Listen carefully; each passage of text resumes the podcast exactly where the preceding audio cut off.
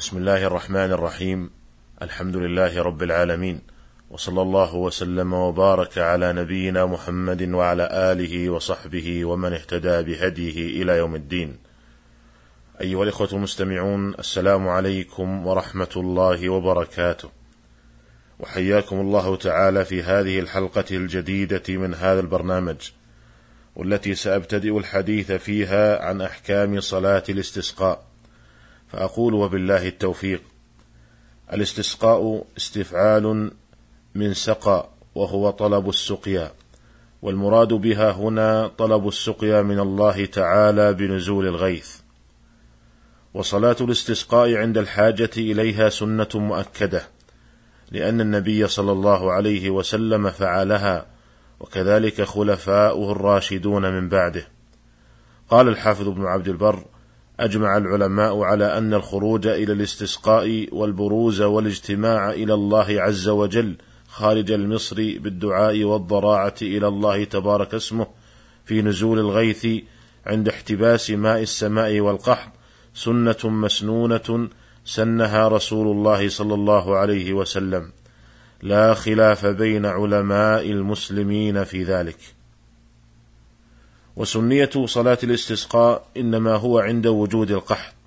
وأما عند عدم وجود القحط وإنما المراد طلب الاستزادة من مياه الأمطار فإنها تكون غير مشروعة على الصفة الواردة لأن الأصل في العبادات التوقيف. والنبي صلى الله عليه وسلم إنما استسقى عند وجود القحط. وبهذا يعلم أنه ليس من السنة أن يستسقي خطيب الجمعة في كل خطبة وإنما يستسقي عند وجود القحط وجدب الأرض. وهل يصح الاستسقاء لغيره من المسلمين؟ وذلك بأن يكون البلد الذي هو فيه ليس فيه جدب ولا قحط لكن يستسقي لغيره من بلاد المسلمين؟ أجاز ذلك بعض الفقهاء. قال المرداوي رحمه الله في الإنصاف اعلم أنه إذا احتبس القطر عند قوم صلوا بلا نزاع. وإن احتبس عند آخرين فالصحيح من المذهب يعني مذهب الحنابلة أنه يصلي لهم غير من لم يحبس عنهم. قال في الرعايتين أن استسقى مخصم لمجدب جاز. وقال المجد بن تيمية في شرحه يستحب ذلك.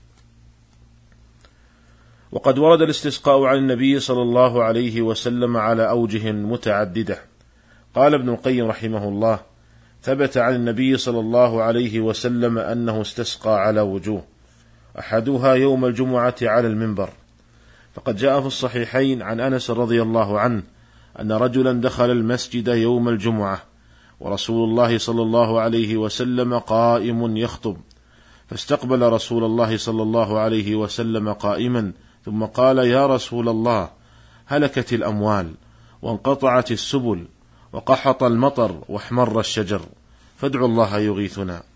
فرفع رسول الله صلى الله عليه وسلم رفع يديه ثم قال اللهم أغثنا اللهم أغثنا اللهم أغثنا. قال أنس ولا والله ما نرى في السماء من سحاب ولا قزعة والقزعة هي القطعة من السحاب. قال وما بيننا وبين سلع وهو جبل بقرب المدينة وما بيننا وبين سلع من بيت ولا دار.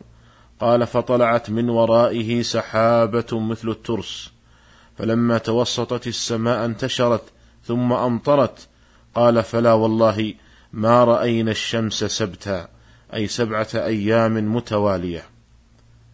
قال ثم دخل رجل من ذلك الباب في الجمعة المقبلة ورسول الله صلى الله عليه وسلم قائم يخطب فاستقبله قائما فقال يا رسول الله هلكت الأموال وانقطعت السبل فادعوا الله يمسكها عنا.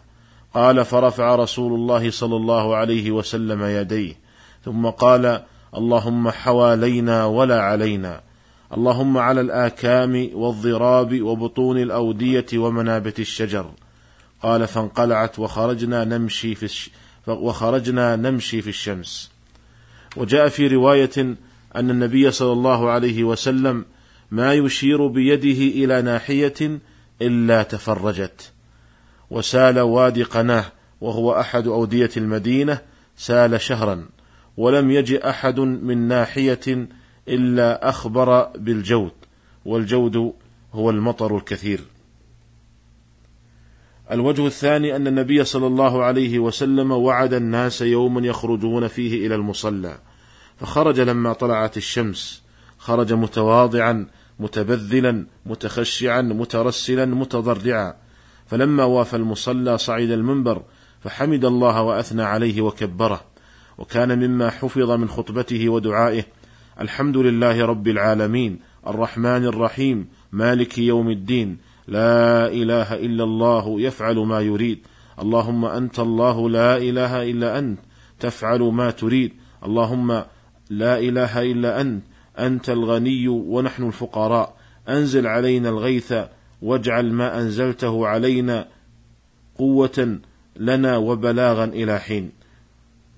ثم رفع يديه ثم رفع يديه وأخذ في التضرع والابتهال والدعاء وبالغ في الرفع حتى بدا بياض إبطيه. ثم حول إلى الناس ظهره واستقبل القبلة وحول إذ ذاك رداءه وهو مستقبل القبلة. فجعل الأيمن على الأيسر والأيسر على الأيمن وأخذ في الدعاء مستقبل القبلة والناس كذلك ثم نزل فصلى بهم ركعتين كصلاة العيد من غير أذان ولا إقامة ولا نداء البتة جهر فيهما بالقراءة. الوجه الثالث أنه صلى الله عليه وسلم استسقى على منبر المدينة استسقاء مجردا في غير يوم جمعة. ولم يحفظ عنه صلى الله عليه وسلم في هذا الاستسقاء صلاة الوجه الرابع أنه صلى الله عليه وسلم استسقى وهو جالس في المسجد فرفع يديه ودعا الله عز وجل فحفظ من دعائه حينئذ اللهم اسقنا غيثا مغيثا مريعا طبقا عاجلا غير رائث نافعا غير ضار. الوجه الخامس أنه صلى الله عليه وسلم استسقى عند أحجار الزيت قريبا من الزوراء وهي خارج باب المسجد الذي يدعى باب السلام. الوجه السادس أنه صلى الله عليه وسلم استسقى في بعض غزواته لما سبقه المشركون إلى الماء فأصاب المسلمين العطش فشكوا إلى رسول الله صلى الله عليه وسلم وقال بعض المنافقين لو كان نبيا لاستسقى لقومه كما استسقى موسى لقومه فبلغ ذلك النبي صلى الله عليه وسلم فقال أو قد قالوها عسى ربكم أن يسقيكم.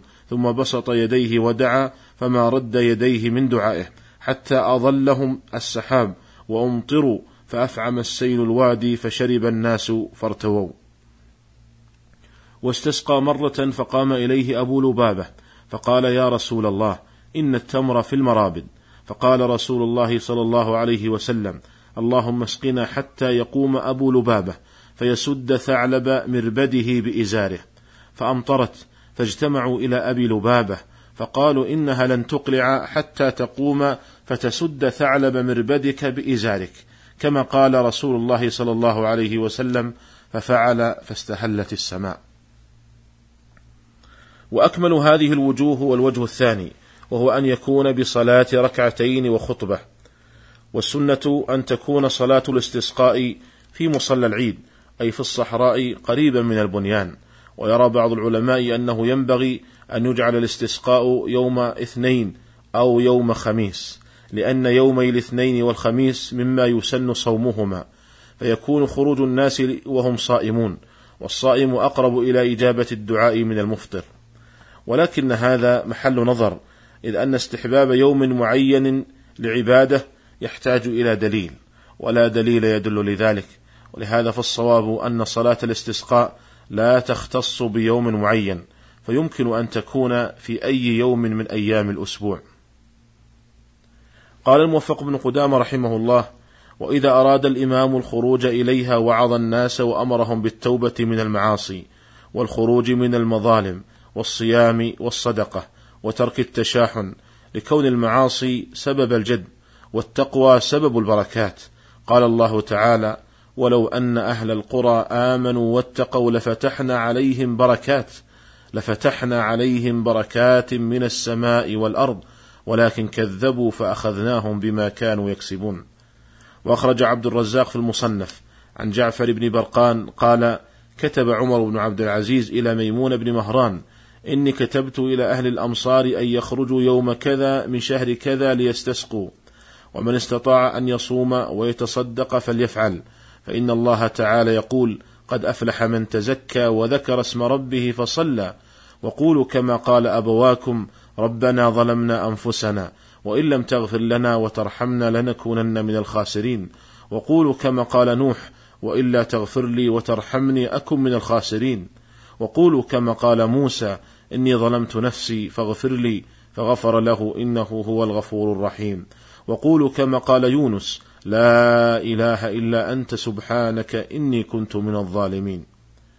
أيها الإخوة المستمعون هذا هو ما اتسع له وقت هذه الحلقة ونستكمل الحديث عن بقية أحكام صلاة الاستسقاء في الحلقة القادمة إن شاء الله تعالى. والسلام عليكم ورحمة الله وبركاته.